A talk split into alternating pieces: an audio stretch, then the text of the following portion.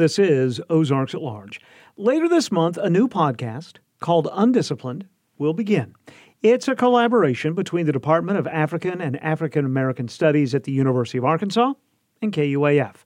It's hosted by Dr. Caree Banton, the director of the Department of African and African American Studies, and produced by Ozarks at Large's Matthew Moore.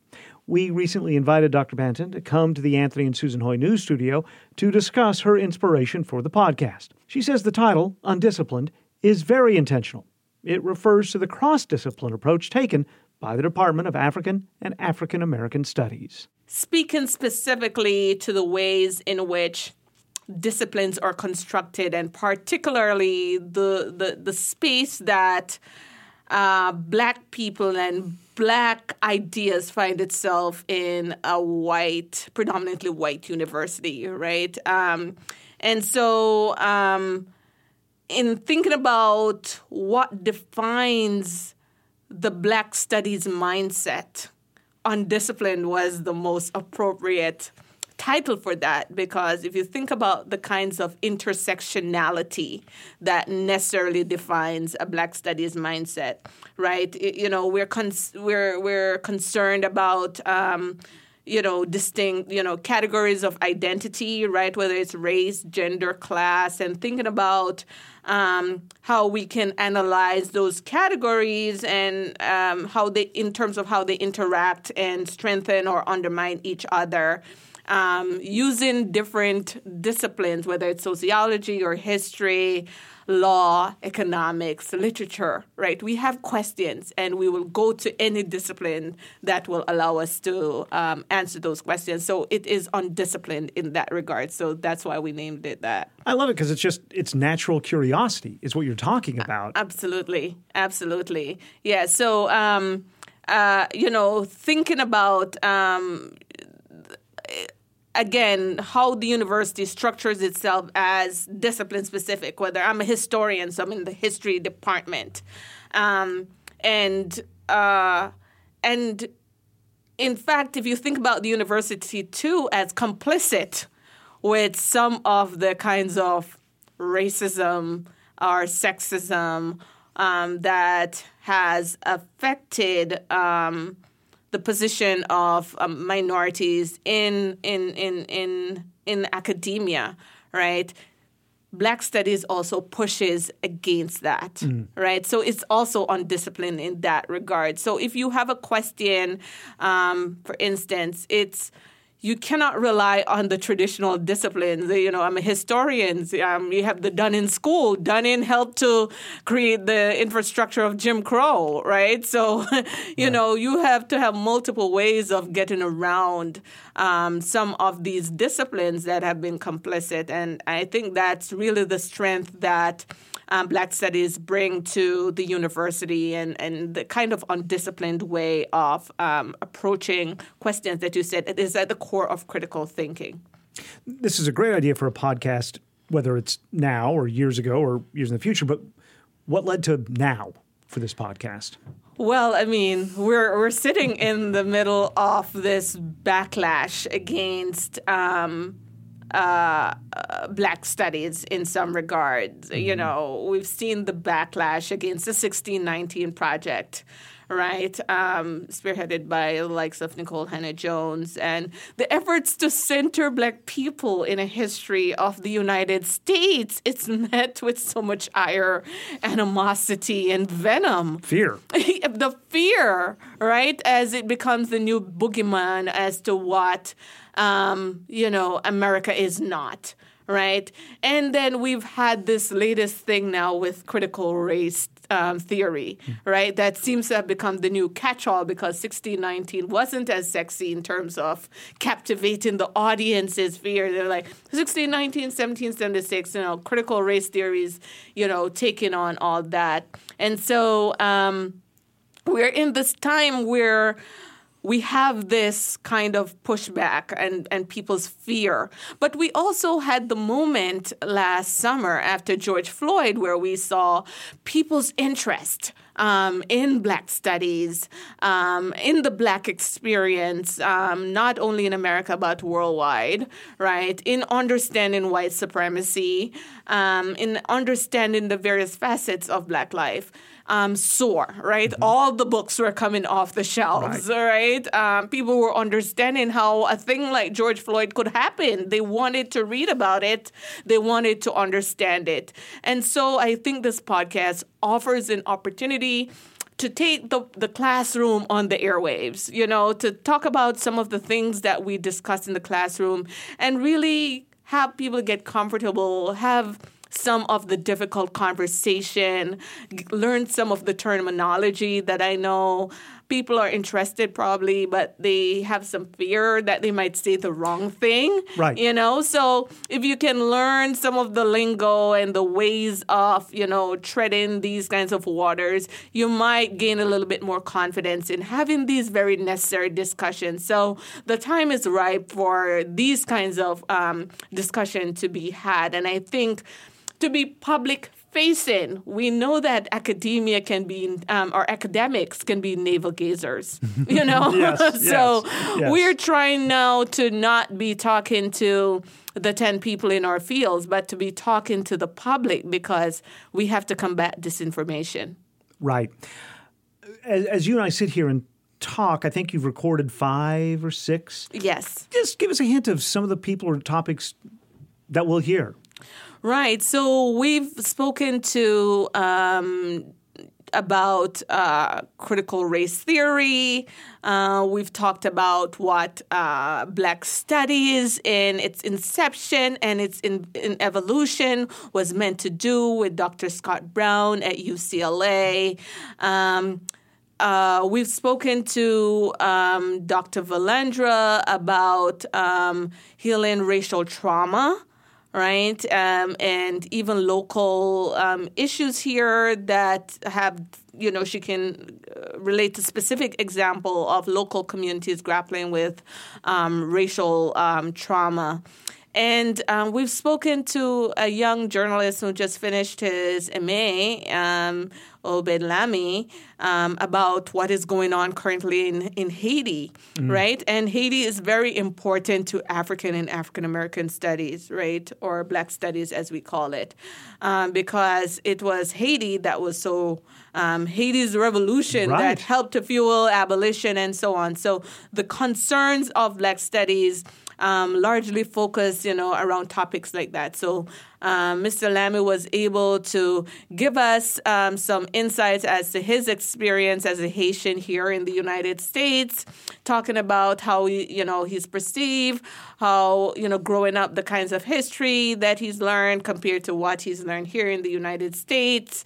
Um, and how that history of Haiti has, you know, um, you know, fuels what he does today, right? Um, and and give us some insight into the assassination and the long involvement of the United States in um, Haiti's affair. Um, we've spoken to Ms. Sharon Killian um, from Art Ventures um, about the intersection of um, African African American studies and art, right? The utility of art. You know, artists go to work for, um, you know, helping to uplift.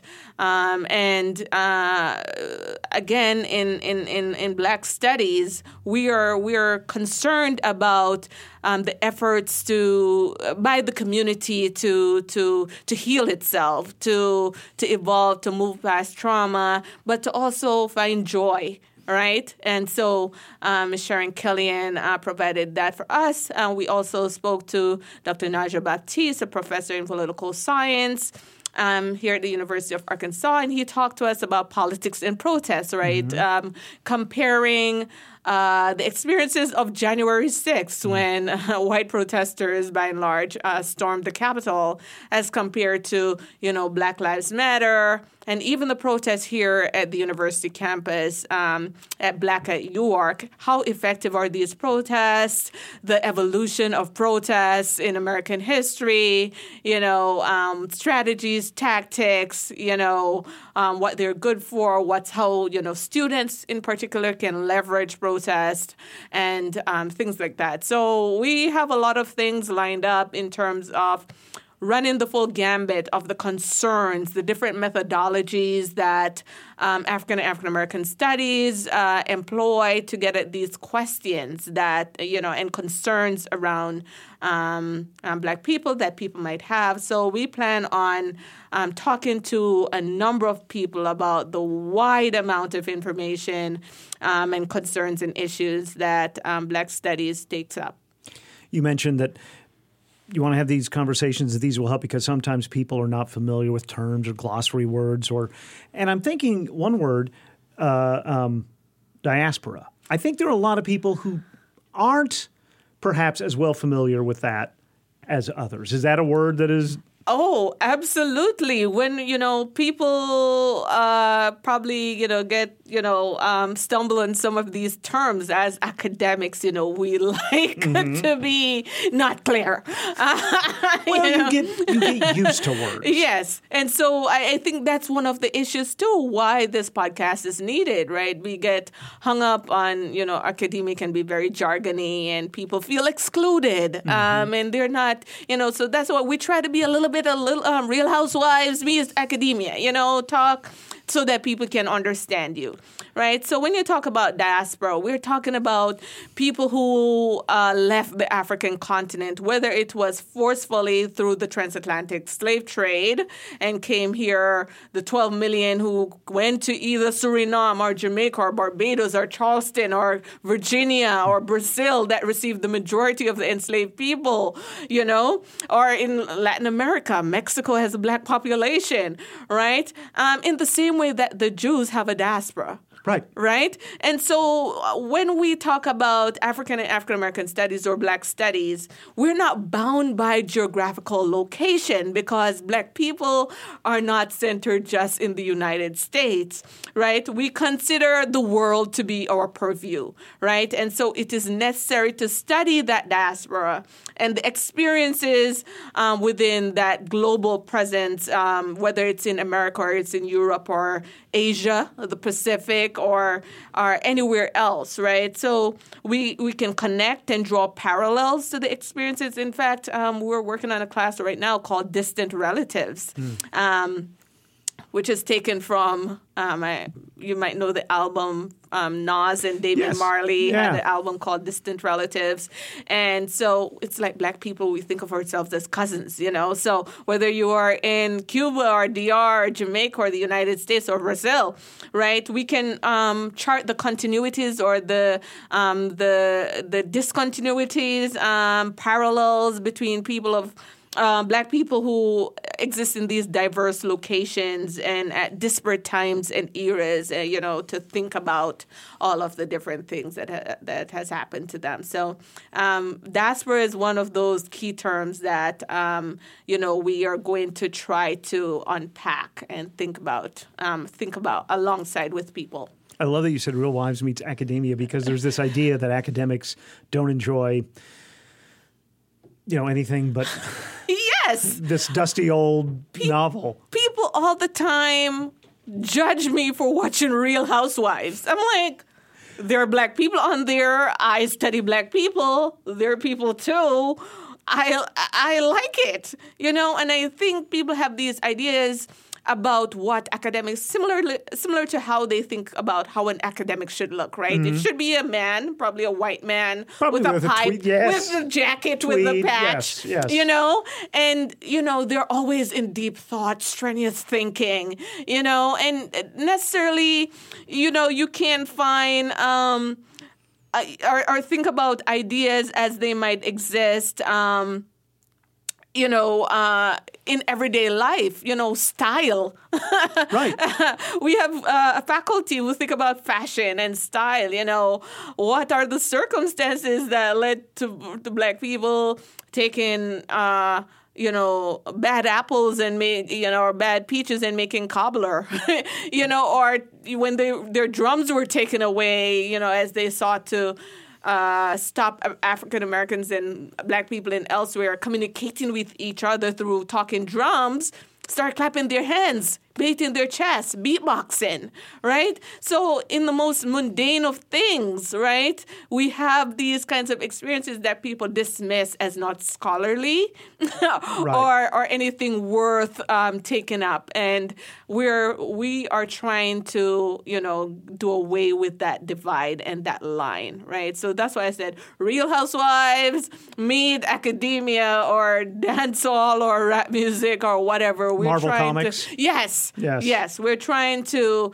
um, to break down those barriers and those walls and to bring people in because that's another thing too that um, Black Studies is concerned with the community.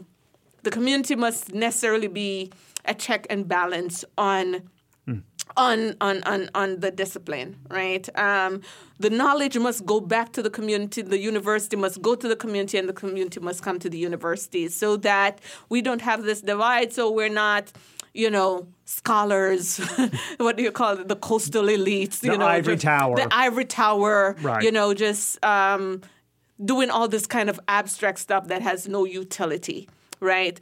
Black Studies, when it was founded, was very much concerned and connected with the community. Because, Outreach. Yeah. Yeah. yeah, and I mean, academia, as we know it, as a conservative institution, right? You ha- and, uh, tend to be you as a study is co-opted by right, academia, right. right. How do you keep innovating if the community is not there? Right. You know, so again, we yeah. must keep the community close. All right, one last question about you. You yes. grew up in rural Jamaica. Mm-hmm. I'm going to ask the nine or 10 year old Caree something. yes. Can you imagine that you will be the head of a department at a university in the United States? Is that is that was that on the, the radar? I didn't even know what PhD meant growing up um, in Jamaica. I mean, growing up under very difficult circumstances, very hard times. Um, certainly, you know, as a bright person, but having no one around who was engaged in any kind of graduate work, let alone doing a PhD. All I knew is that I liked stories and I loved the, the um, little person winning, right? The underdog. Yes. I love the underdog stories, and I like people pushing back. And so, um, you know, I started out college as a computer programming major. Really? yeah. I mean, I'm an immigrant, right? They, right, they right, want right. you to make um, some kind of money. I mean, a historian, like, what are you going to do with that? You know? And so when you know struggles with math. you know, I had to go back to the thing that I'd always loved. You know, I always got in trouble for like going under the bed to read books. And I'm very fascinated by stories. You know, I'm always in big people's company trying to hear what they're saying and um, having a little bit of. Um, FOMO about all the things that happened in the past. Like what? You know, you know, you did this way.